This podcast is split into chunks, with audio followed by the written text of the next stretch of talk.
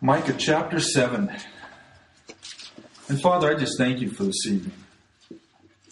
Lord, I thank you that your word is, is truth.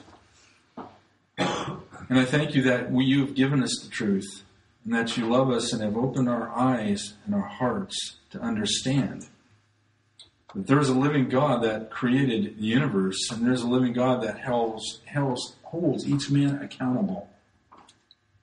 And Father, I pray tonight that as we study your word, that the Holy Spirit would give us wisdom and understanding to rightly divide it. Thank you, Lord. I ask in Jesus' name. Amen. Micah chapter 7. Wow, we're going to be finishing this wonderful book. Um, you know, I just want to make a comment. Uh, you know, when we were in chapter 5, it's just amazing to me how when, when, when Jesus was, was born in Bethlehem, even in modern times now, you have the Arabs arguing that he is quote unquote a Palestinian. And, you know, even in modern times, this idea of where the Messiah was to be born and, and what lineage he was, uh, Jesus is not an Arab. He's a Jew. He was born of the line of David. He came through the promise of the seed of Abraham.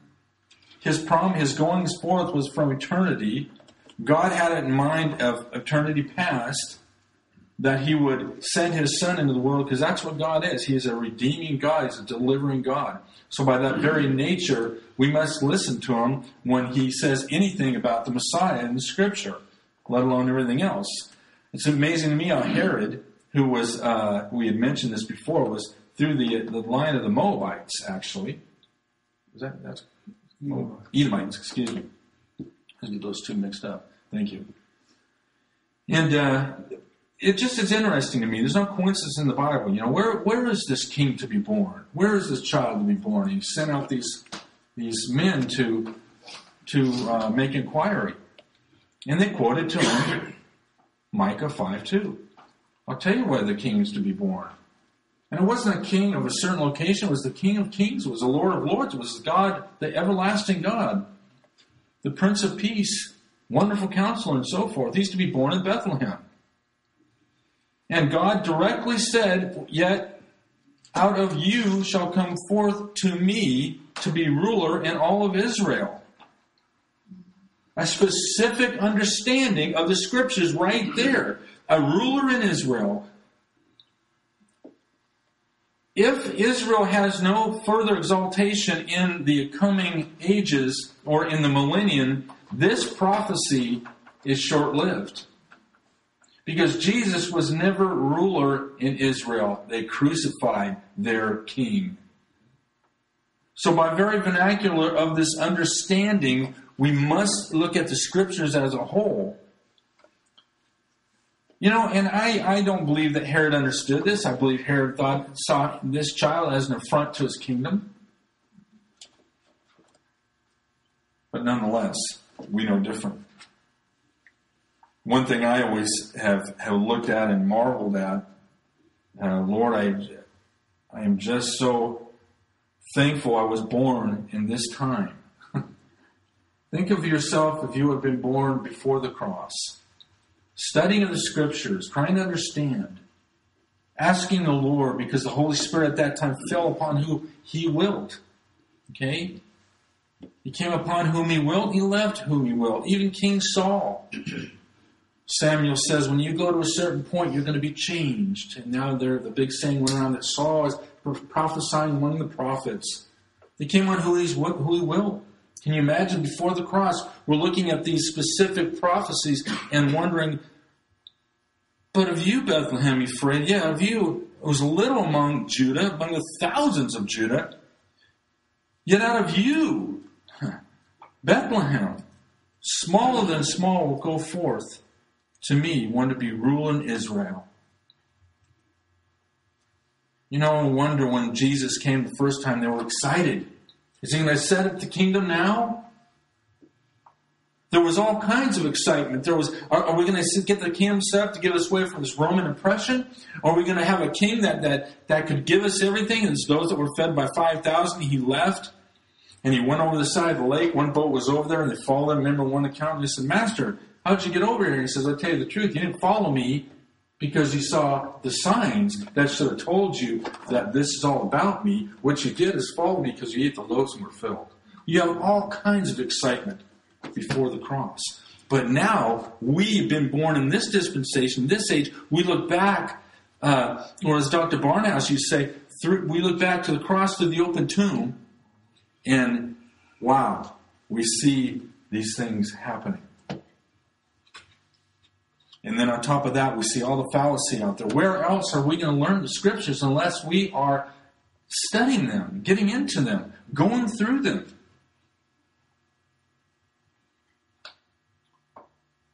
I think everybody should read that book that you're trying to labor through, Leon. Wandering Stars. Oh, Keith Gibson. What a fantastic ministry the Lord has given this man.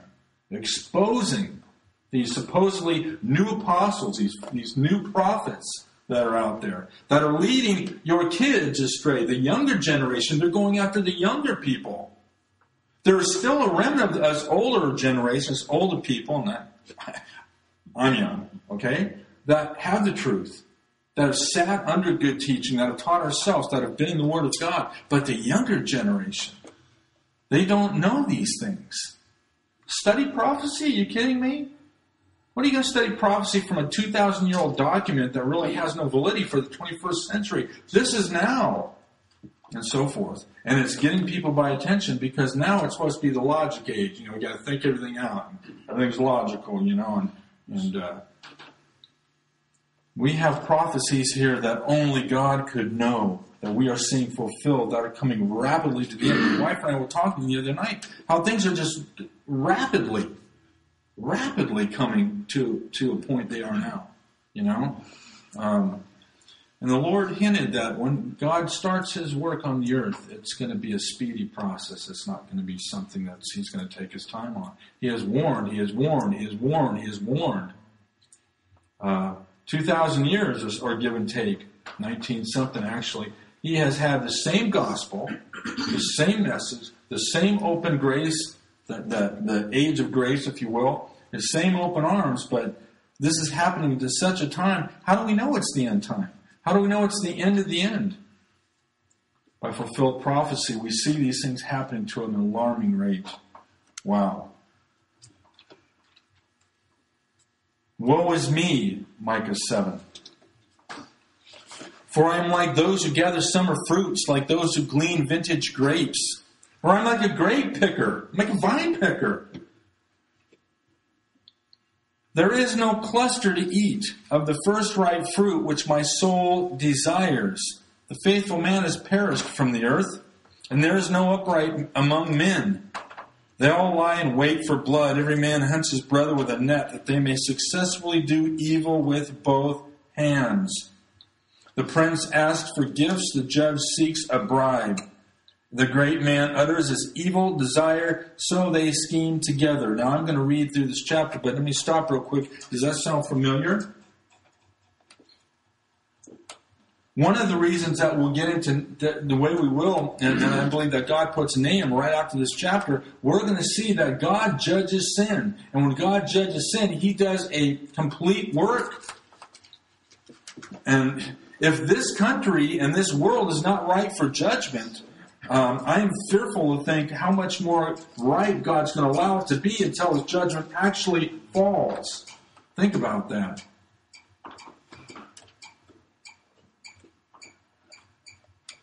The best of them, verse 4, is like a briar. The most upright is sharper than a thorn hedge. The day of your watchman and your punishment comes. So shall be their perplexity. Do not trust in a friend. Do not put your confidence in companion. Guard the doors of your mouth from her who lies in your bosom. For son dishonors father, daughter rises against her mother, daughter in law against her mother in law. A man's enemies are the men of his own household. The reason why I bring up conditions today is Jesus quoted this. This is what's going to happen when, when those decide to walk with the Lord and those that don't. You're going to have problems. Verse 7 Therefore, I will look to the Lord, I will wait for the God of my salvation. My God will hear me.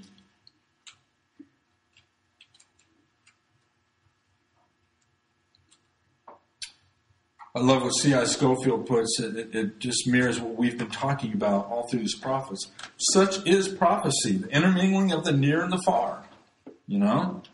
Therefore, I will look to the Lord. I will wait for the God of my salvation. My God will hear me. Do not rejoice over me, my enemy. When I fall, I will arise. When I sit in darkness, the Lord will be a light to me. I will bear the indignation of the Lord because I have sinned against him. Now, we have to understand that the, the office of a prophet, this is what they do intercede. Daniel did the same thing. Remember back in Daniel? He interceded, Oh Lord God, we have sinned against you. We have a great high priest who intercedes for us.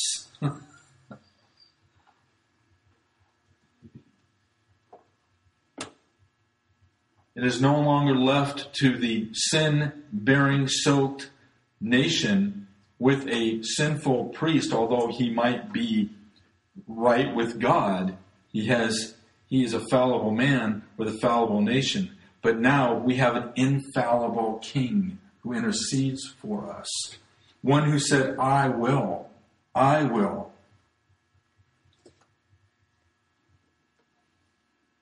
Wow. Verse 10 Then she who is my enemy will see, and shame will cover her who said to me, Where is the Lord your God? My eyes will see her. Now she will be trampled down like mud in the streets or mire in the streets. In the day when your walls are to be built, in that day the decree shall go far and wide. The expanded literal meaning of that verse is that the borders, your borders, your, the boundaries will be extended We'll go over that a little while, in a, a, a little bit when we get there. Look at verse 12. In that day they shall come to you from Assyria and the fortified cities, or, or more, more uh, possibly from the cities of Egypt. From the rivers, or excuse me, from the fortress to the river. Always, when you look at the word river like that in, in context, in prophecy, we're always talking about the Euphrates from sea to sea and mountain to mountain, yet the land shall be desolate because of those who dwell in it. For the fruit of their deeds, verse 14, shepherd your people with your staff, the flock of your heritage, you dwell solid. Uh, help me, somebody.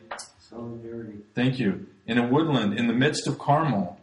Let them feed in Bashan and Gilead as in the days of old. We'll get a wonderful verse on that. 15, as in the days when you came out of the land of Egypt, I will show them wonders the nations shall see and be ashamed of all their might. They shall put their hand over their mouth, their ears shall be deaf. They shall lick the dust like a serpent, and shall crawl from the holes like snakes of the earth. They shall be afraid of the Lord our God, and shall fear because of you. Who is a God like you, verse 18, parting iniquity and passing over the transgression of the remnant of his heritage? He does not retain his anger forever because he delights in mercy. He will again have compassion on us and will subdue our iniquities. You will cast all our sins into the depths of the sea. You will give truth to I love. Our God is such a merciful God. Look at verse 20. You will give truth to Jacob and mercy to Abraham, which you have sworn to our fathers from days of old.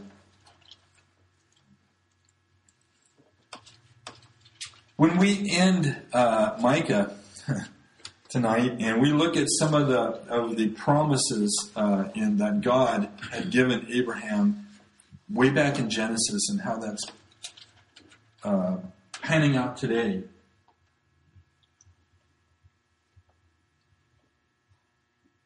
There's an understanding that we have a God who is not pantheistic.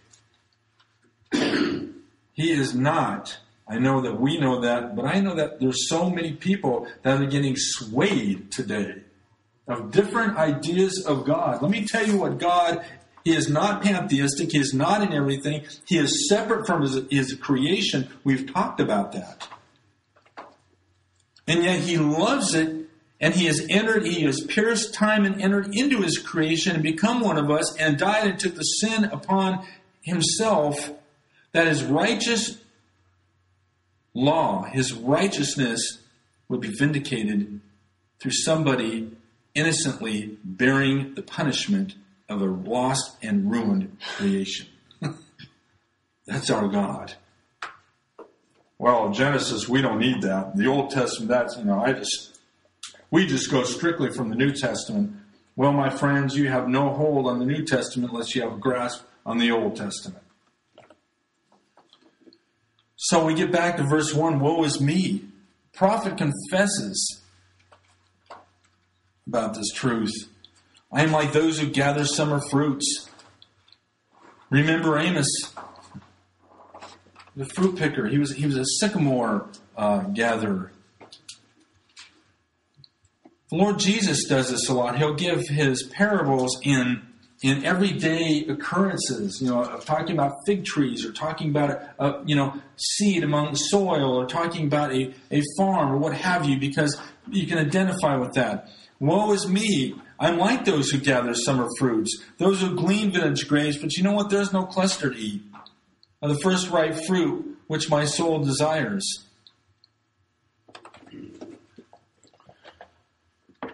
You know, God is God is so desirous that we would come to Him. Uh, we've talked about this so many times, and we see this through the prophets. Listen to this.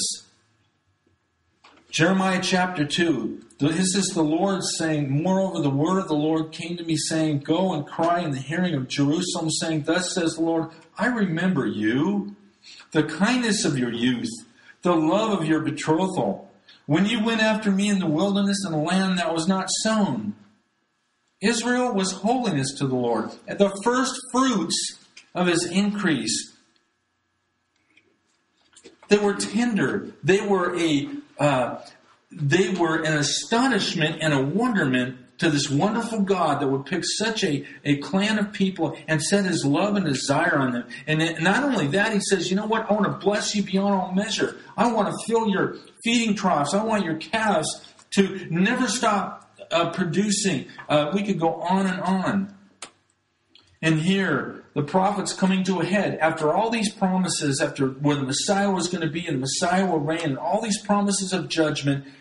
He is now saying what God is seeing all along in this adulterous generation. I went to glean those fruits, and they weren't there. Verse 2 says, The faithful man has perished. Listen to what Hosea uh, excuse me, Hosea says. It's in chapter 9, if you remember this. I found Israelite grapes in the wilderness. I saw your fathers as the first fruits on the fig tree in its first season. But they went to Baal Peor, who separated themselves to that shame. They became an abomination just like the thing that they loved. Wow. He goes on, verse 2 The faithful man has perished from the earth. There is no one upright among men. They all lie in wait for blood. Every man hunts his brother with a net. They were all self indulgent. You know, it, it, it, reminds me of the fact that God is long suffering and, and is not willing any to perish, but all the, to come to repentance. I want to read you something from 2 Timothy chapter 3. And we, we should be in these, these pages often keeping our mind refreshed of what, what we're in the midst of. But know this, Paul says, Timothy, that in the last days, perilous times, difficult times, perilous times will come. We're in those right now, folks. If you, if you, if I know you all know that, men will be lovers of themselves. this needs no commentary. Lovers of money, boastful, proud, blasphemers, disobedient, parents, unthankful, unholy, unloving, unforgiving, or irreconcilable, slanderers, without self control, brooders, despisers of good, traitors, headstrong, haughty, lovers of pleasure rather than lovers of God. Well, that's not in the that's not in the church, really. In verse five, having a form of godliness but denying its power. I love the King James more forcefully, denying the power thereof, I believe. And from such people turn away. What is light have with darkness? We read Sunday about that great passage, 2 Corinthians 6, or 1 Corinthians 6, I'm sorry. You know, and elsewhere, This is what the prophet was facing. This is what God is, is pleading with. And do you know that the Jews are his witnesses? Not only of the goodness and kindness of God, but also of the severity.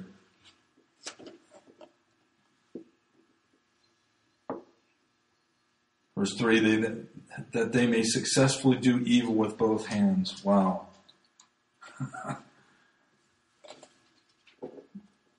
God says, I gave them two hands when I want you to give not only to me but to charity and to your to charity means beneficially seeking selfless love. Don't let your left hand know what your right hand's doing. But my people, they're doing evil with both hands, and they're doing it well. They're practicing deceit. They're practicing immorality. They're following another God. They're following the Baals. They're following the idols. We see it today. I was just reading another thing on on, uh, um, on humanism. Different, you know, down through the ages, different titles, but it's still the same thing. Basically, all Satanism is. If you've ever read or the copy of, of uh, the Satanic Bible, Anton LaVey, that is pure humanism. Feed your appetites. There's no restraint on you. Restraining is evil. Appetites need to be fed. If you have a lustful appetite, it is your right to fulfill it. If you have an evil desire, it is your right to do it.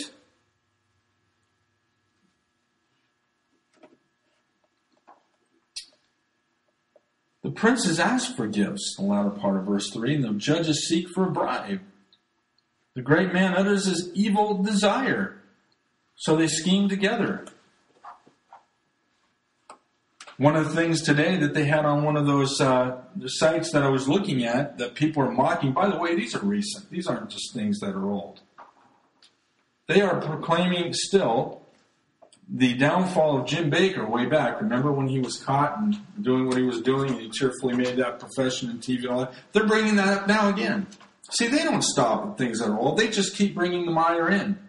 And they use all these people and they used the Bakkers for the extortion of the money. They used uh, uh, Robert Tilton of, of his extortion, and, and, they go on and on and on. Who gets a black eye? The Lord Jesus Christ. The best of them is like a briar, verse 4. The most upright is sharper than a, than a thorn hedge. The day of your watchman and your punishment comes. Now shall be their perplexity. Do not trust in friend, verse 5. Do not put your confidence in companion. Guard the doors of your mouth from her who lies in your bosom. You know, I'm thinking of when I read that, I'm not trying to spiritualize the text, but I'm thinking of Samson and Delilah. Delilah, you know. There's a spiritual principle there. We are not to be unequally yoked. We are not to to throw our pearls before swine. We are not to take what is holy and share with what is unholy. God has entrusted us with not only His very word, but He's entrusted us, and we are to guard, Tim, or Paul says to Timothy, everything through the power of the Holy Spirit. We are vessels unto honor. We are not to mix with vessels unto unhonor, dishonor. God said specifically all through His Word, I have put my love upon you. You need to separate yourself unto me. Do not go in these practices. Do not go in this way.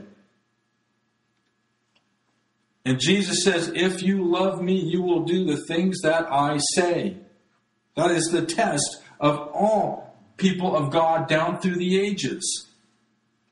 It is so easy to get off course and say, well, you know, God's a God of love, and, and after all, uh, He does expect me to make a living down here. Yeah, I, you know, it might be a little bit extravagant, but, you know, and they base it on every kind of uh, excuse, everything they can do to get out of it. Where is the faithful man? Where is the man that shoots from the heart? Where's the man that takes the scripture as it is and allows the scripture to change him? That's how we love God. I don't care what anybody says. If you don't allow the Scripture to change your life and be conformed to the Word of God, you do not love Him. Does that seem harsh? Maybe it does to some people. But you search the Word of God. You that are listening on the internet, search the Word of God and see if those things aren't so. To love God is to allow His Word to work in you so that you might be conformed to His image that you might walk pleasing to him. How we know it pleases the Lord? His word, not some new prophet, not some new revelation.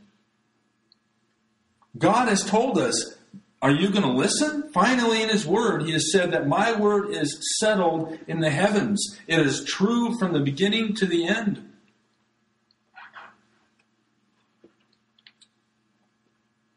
And yet he was weeping His people were going every which way.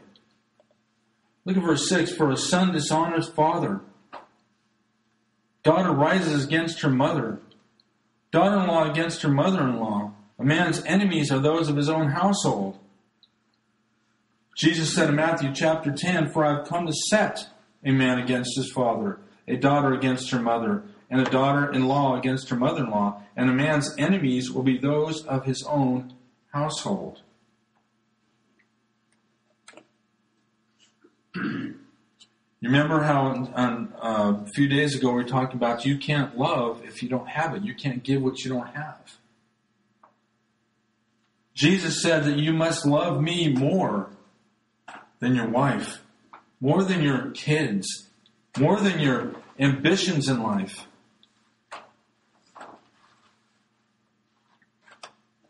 But that's not all.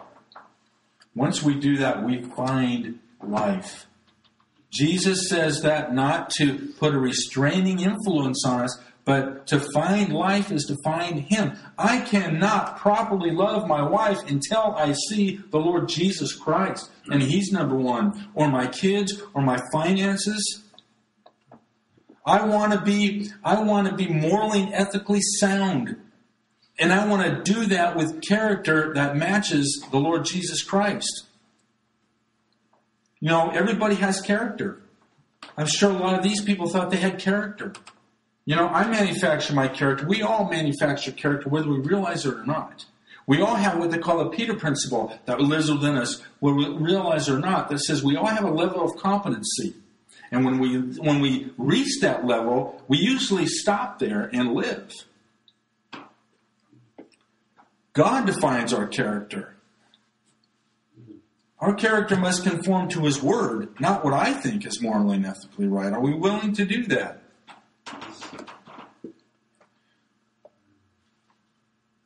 And he breaks in the second part of this chapter, which I want to spend just a little bit of time on. I know that we we need to get going. This part of this of uh, from seven on down is really an act of intercession and really, what the prophet is seeing in the future to a man or a woman that is contrite and comes before his God and realizes that there is no life apart from him, I'm hot.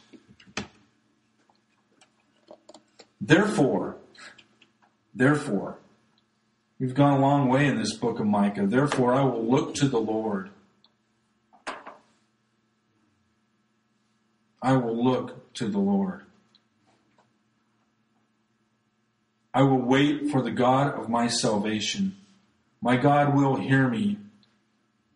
And he's going to go on for the next couple chapters pleading and interceding for his people, for God's people. Let me say something right here before we go on. God always calls to repentance through the remnant. Always. God calls repentance through the remnant. In these last coming days, the remnant of the true body of Christ are going to ask the ones that have gone astray, the ones that are drifting off into apostasy, the ones that are going off of the track of the Lord Jesus Christ and His Word, calling them back to repentance. It is a way that's always been. God has always worked through a remedy, uh, excuse me, a remnant. And a remnant is the real thing surrounded by the falsity, surrounded by those that, that would, might look good, but on the inside, they're devoid of the life of God or devoid of the truth and walking in the truth. No wonder John says in his first uh, or his second epistle, I have no greater joy than to hear that my children walk in truth. He is the remnant.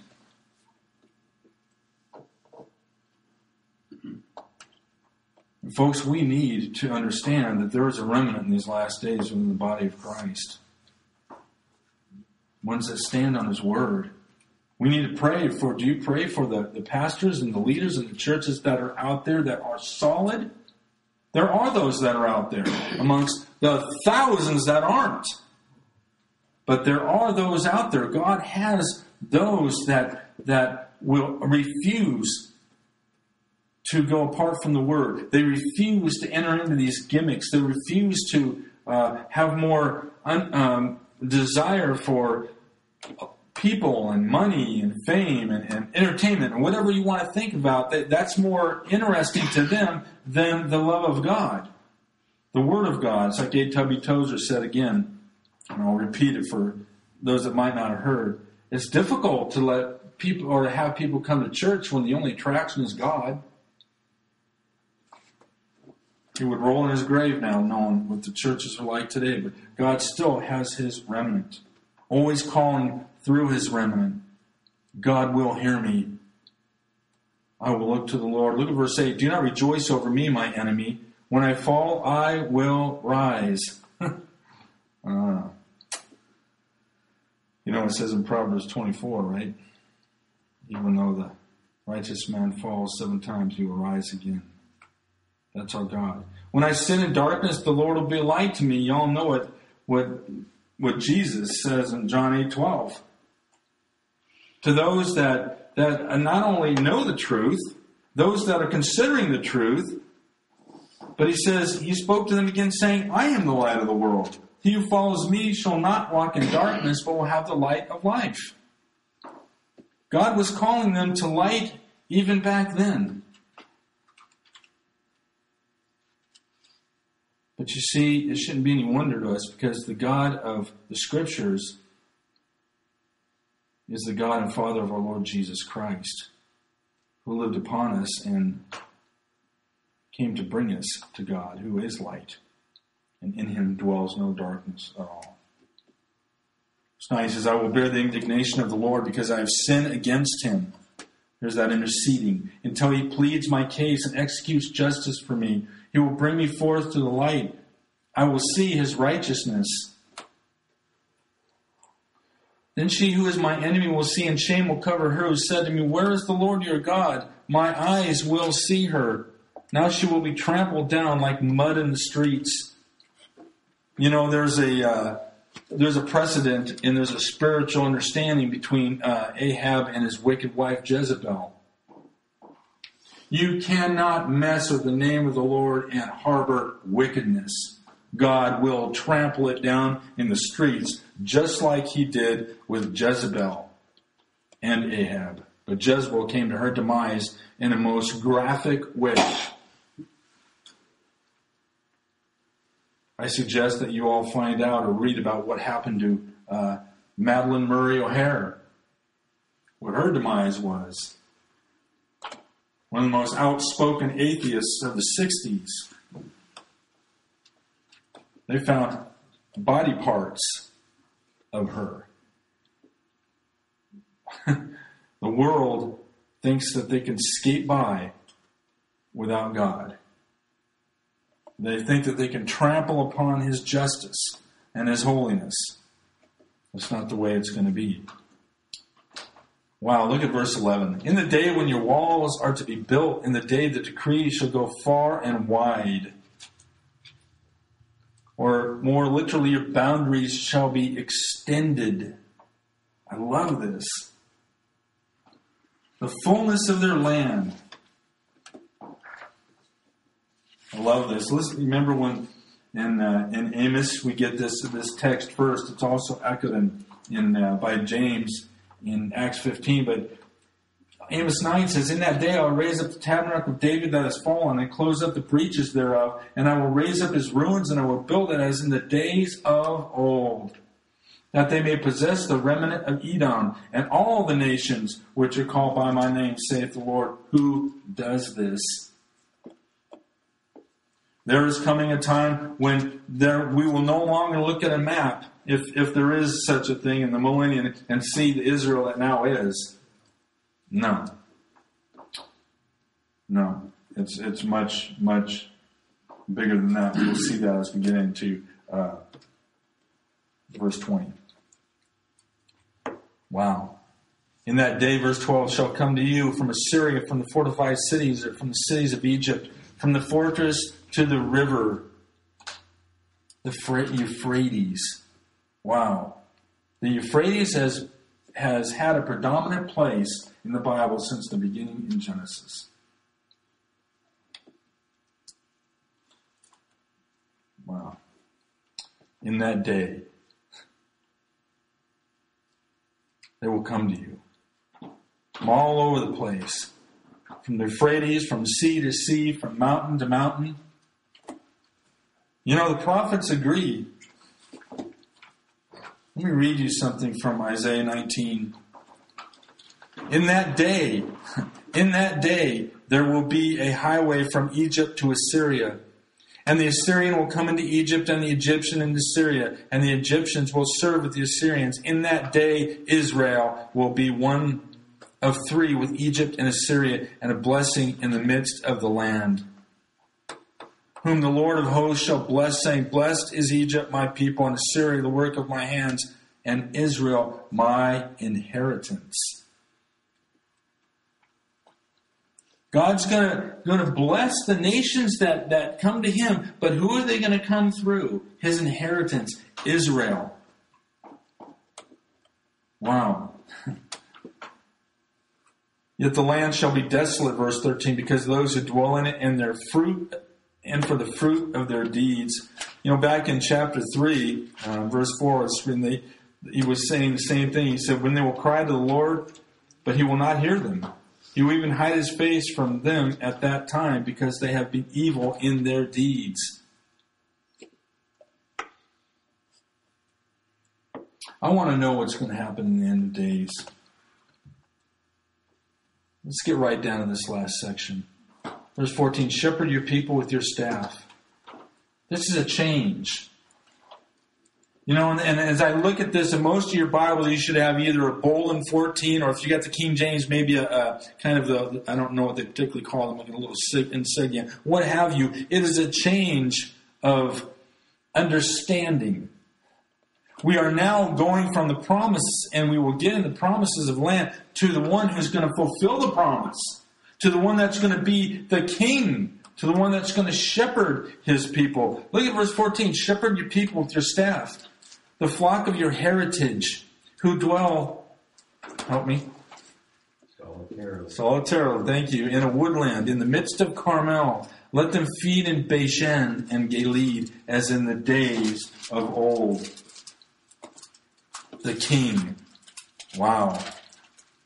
Remember in 5 4, he says, And he shall stand and feed his flock in the strength of the Lord and the majesty of the name of the Lord his God, and they shall abide for he shall be great to the ends of the earth. That was Micah 5 4. You know, Jeremiah has a lot to say about these prophecies, and, a lot of times, I've, like I've always said, God will pick up a prophet, allow him to lay his pen down, and pick up another prophet, and pick his pen back up and carry on. Jeremiah chapter 50, verse 19, listen to these words. I will bring back Israel to his home, and I will feed on Carmel and Bashan. His soul shall be satisfied on Mount Ephraim and Gilead. In those days and in that time, says the Lord, the iniquity of Israel shall be sought, but there shall be none. And the sins of Judah, but they shall not be found. For I will pardon those whom I preserve whom I preserve. Woe is to the man that preaches to anybody and teaches a false uh, word that the God does not preserve. God is a preserving God. When He starts, He's going to complete. I think, by as I said before, by the time we get through Zechariah, that is going to be so uh, um, So understood. Ezekiel chapter 34 is a, a, a wonderful chapter of the tenderness of our God. Ezekiel 34 11, he says, For thus says the Lord God, Indeed, I myself will search for my sheep and seek them out. As a shepherd seeks out his flock on the day he is among the scattered sheep, so I will seek out my sheep and deliver them from all the places where they are scattered on a cloudy and dark day. Verse 13, I will bring them out from the peoples and gather them from the countries and will bring them to their own land. I will feed them on the mountains of Israel, in the valleys and in the inhabited places of the country. I will feed them on good pasture, and their fold shall lie on the high mountains of Israel. There they shall feed and lie down in good fold, and feed in rich pasture on the mountains of Israel. I will feed my flock, and I will make them lie down, says the Lord God. Prophets agree. The prophets are shouting out. I love it. Wow. As in the days, back in uh, verse 15 of, of Micah 7, in the days when he came out of the land of Egypt, I will show them wonders. Wow. I will show them wonders. As in the days when you came out of the land of Egypt, I will show them wonders. Listen to what Ezekiel chapter 34 says about that. Excuse me, Exodus, I'm sorry. My eyes are getting crossed. Way back in Exodus, God says, and He said, Ah, behold, I make a covenant before all your people. I will do marvels such as have not been done in all the earth, or in any nation, or all the people among you who are or who are, and shall see the work of the Lord for it is an awesome thing that I will do with you. That was not only a a prophecy that was fulfilled in taking them out of Egypt, going through the, the Red Sea and so forth. You know, like I said, if, if when they came through, if you look at a map, they could have gone straight through uh, Palestine or the land of Philistia, if you will, which would have connected them right into the Gaza Strip and so forth. But they went down the peninsula, down the wilderness of sin. That's where they got the Ten Commandments. God led them through the wilderness and so forth. This is a, a fulfillment of prophecy, but also a fulfillment of prophecy in the end, when he will do a work in not only his kingdom, but the nation of Israel, that all the world will be in wonderment. No wonder Satan is trying to destroy the promises that are given here. Verse 16 The nations shall see and be ashamed of all their might. They shall put their hand over their mouth, their ears shall be deaf, they shall lick the dust of the serpent, they shall crawl from their holes like snakes of the earth. They shall be afraid of the Lord our God, and shall fear because of you. Who is like a God? Who is a God like you? Pardoning iniquity, passing over the transgression of the remnant of his heritage Wow. There is a remnant in the body of Christ. There is a remnant in his people Israel. Only a third will come under the rod of judgment and cleansing when Jesus Christ comes back. The remnant of his heritage. He is protecting and he's cleansing and he's preparing. And that's exactly what he's doing with his bride right now. Look at the end of verse 18. He does not retain his anger forever. That's our God. You know? That is our God. No wonder he admonishes men and women not to go to bed in anger. No wonder he admonishes men not to close out the day in anger. Our God is, is a God that does not hang on to his anger because he delights in mercy. Look at the last part of verse 18. He delights in mercy, loving kindness, I think the NASB says. Verse 19, He will again have compassion on us and will subdue our iniquities. He will cast all our sins into the depths of the sea. I don't have time to go over all of the the scripture evidence of, of that, but I just want to say one thing out of Hebrews chapter 8, verse 12. For I will be merciful to their unrighteousness, and their sins and the lost deeds I will remember no more. We need to be versed in the scriptures. You know, when we are saturated with the Old Testament, when we come to the New Testament saturated in the Old Testament, it opens up a whole new understanding. Our God is a God that does not change. You will give truth. I'll be. I'm. This is the last thing. I'll be done in a few minutes. This is absolutely wonderful. Verse twenty. You will give truth to Jacob, and mercy to Abraham, which you have sworn to our fathers from the days of old. Wow.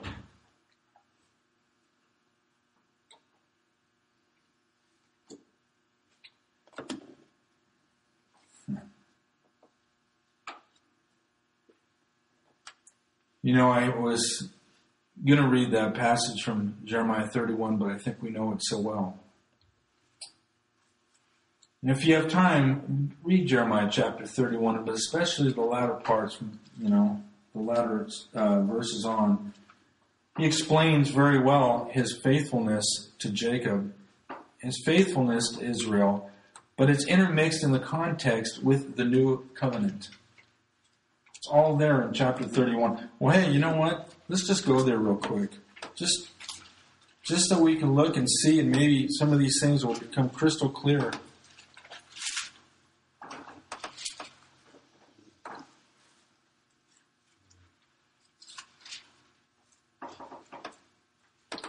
Jeremiah chapter 31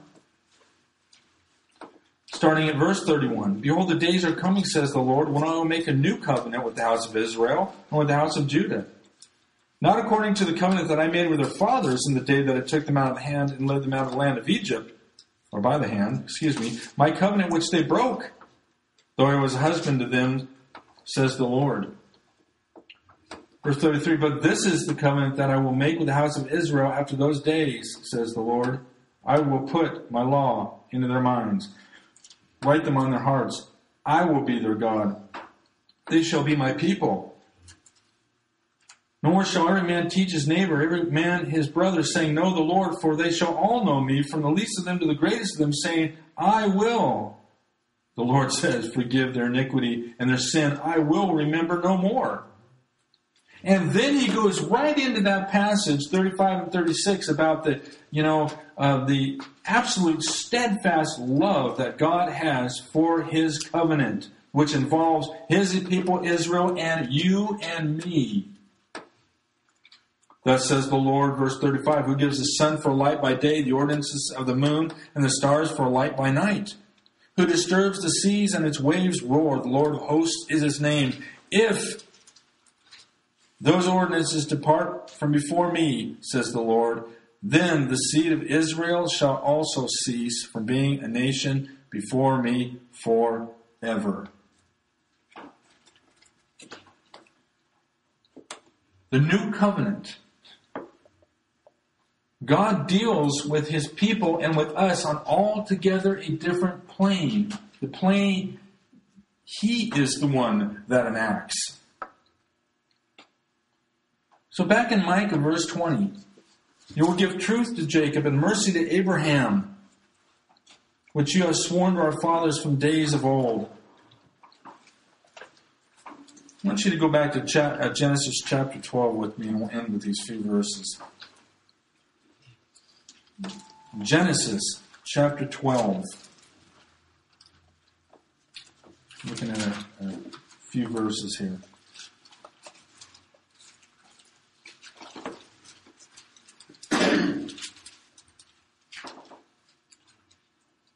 God is starting a, a line of his people, if you will, the Hebrews. You know, verse 1 tells us now the Lord had said to Abram, Get out of your country, from your family, from your fa- father's house, to a land that I will show you. But what I want to look at, look at verse 2 and 3. I will make you a great nation. I will bless you and make your name great, and you shall be a blessing. And I will bless those, verse 3, who bless you, and curse him who curses you and in you all the families of the earth shall be blessed. These are promises. God does not break his promise. What he said, he is going to do.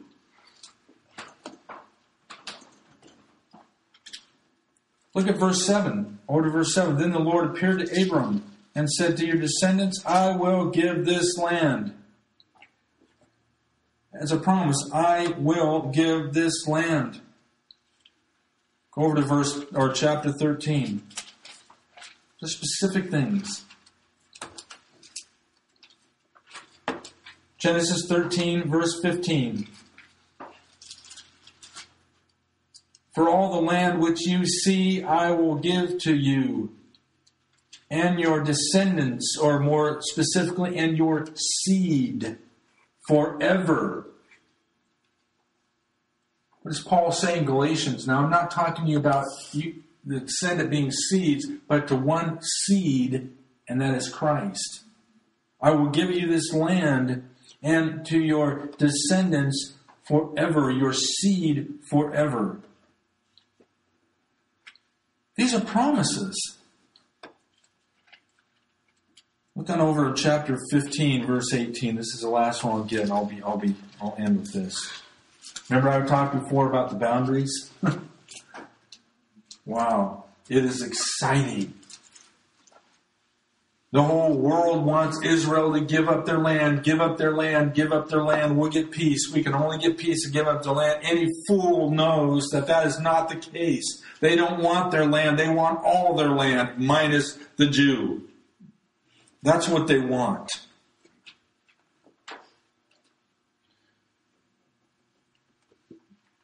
Genesis 15, 18. On the same day, the Lord made a covenant with Abraham, saying, To your descendants I have given this land, from the river of Egypt to the great river, the river Euphrates.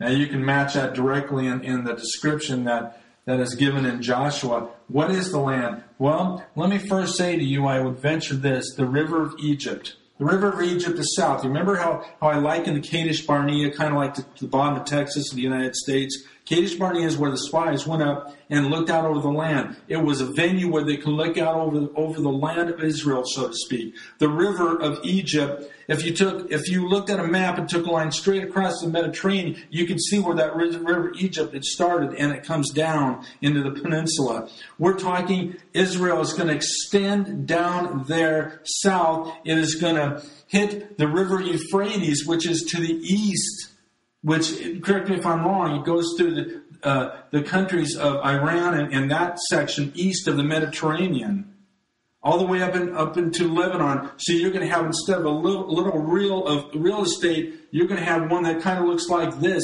an extended borders. Israel is going to be glorious, and Jerusalem is going to be the center of it, and all nations will flow into it in the millennium.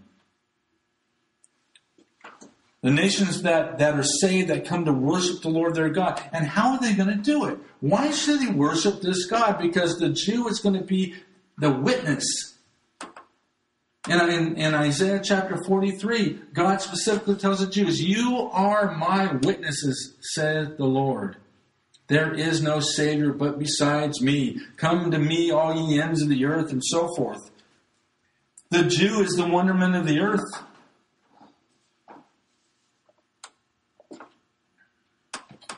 Wow, specific boundaries that God has promised to his people. As a side note, no wonder in Joel chapter 3 he says that God is angry with those that want to divide his land because they don't take his word for it. That is his land. That has been promised to Abraham. In fact, that was promised to Abram before he was Abraham. Abram means a father of few, Abraham, a father of many, multitude. No wonder the prophets cry out that the knowledge of the Lord will be as the waters that cover the, the sea. Our God is a faithful God.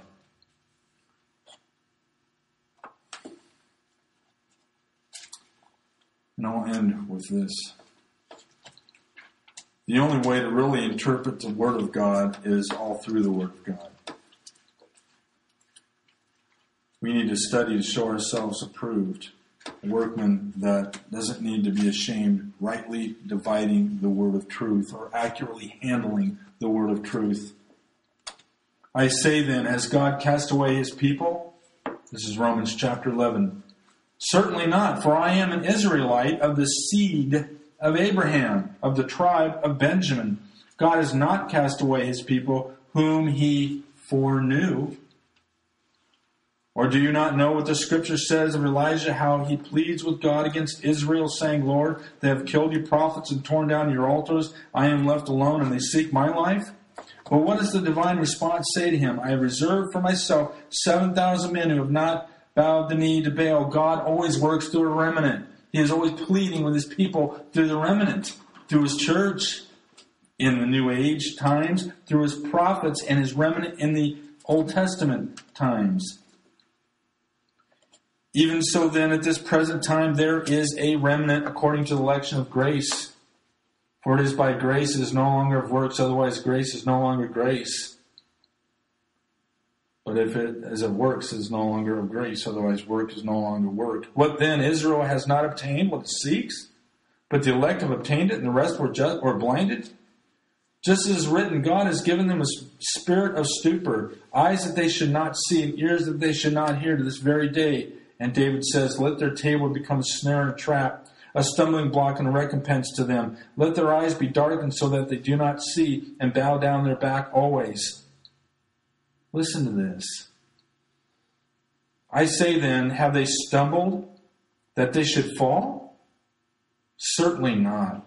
But through their fall, to provoke them to jealousy, salvation has come to the Gentiles.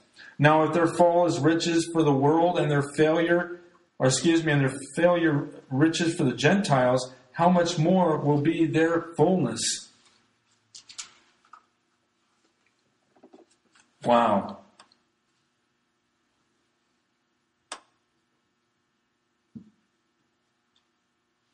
For I speak to you Gentiles, inasmuch as I am an apostle to the Gentiles, I magnify my ministry. If by any means I may provoke to jealousy those who are my flesh and save some of them. Listen to this. For if their being cast away is the reconciling of the world, what will be their acceptance but life from the dead? For if the first fruit is holy, the lump is also holy. And if the root is holy, so are the branches. If some of the branches are broken off, and you, being a wild olive tree, were grafted in among them, and with them became a partaker of the root and of the fatness of the olive tree? Do not boast against the branches, but if you do boast, remember that you do not support the root, but the root supports you. Wow.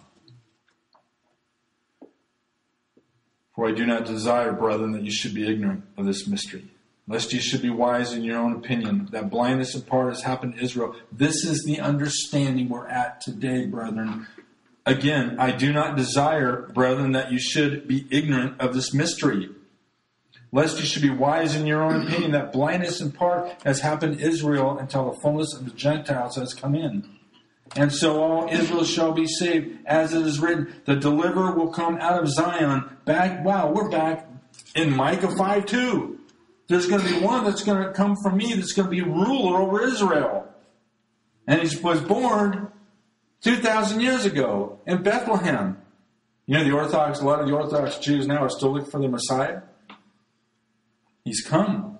The deliverer will come out of Zion. He will turn away ungodliness from Jacob, and this is my covenant with them when I take away their sins. Wow. And that's what's happening today. Israel's being regathered into the land. We see uh, alliances with with uh, nations we've never seen before happening today. We see the capability of global war like we've never seen like today. On and on. The scriptures are being fulfilled. Father, I thank you for this evening and the study we've had. I pray that the richness of your word would, would just uh, go down in the fiber of our being. And Lord, that we would look at the world through the the lens of Scripture through your eyes, that we look at our life through Scripture. And we see how our life is a blessing. But yet we can lay in those promises contented and restful, knowing that we are kept by a God who does not commit abortion. He does not put on probation. What he says, he will do. And Father, I pray that you would keep the foundation of life solid, strong, and we would stand on the Word and the Word alone, anticipating your return. And Father, I ask this in Jesus' name. Amen. Christ. Are you sure right now that your sins are forgiven? Are you sure that you will not face the judgment of God and be banished forever to a place called hell, which is from the presence and the glory away from the presence of God Himself in torment?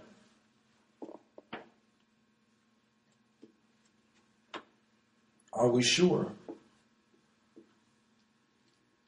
Because if you're not, you can't rest completely and fully. You still have fear. And the Bible says that perfect love casts out fear. Because my judgment was heaped upon Christ. You know, he'll wear, he'll wear the scars for all eternity of suffering.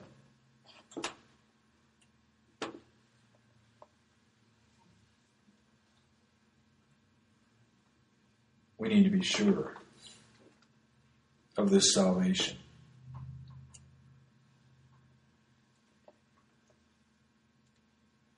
I think there's some listening that need to know that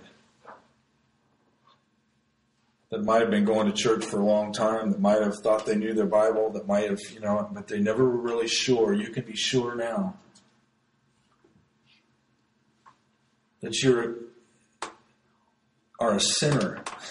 We all are. The only difference between me and somebody that's dead in their sin is I'm a sinner saved by grace.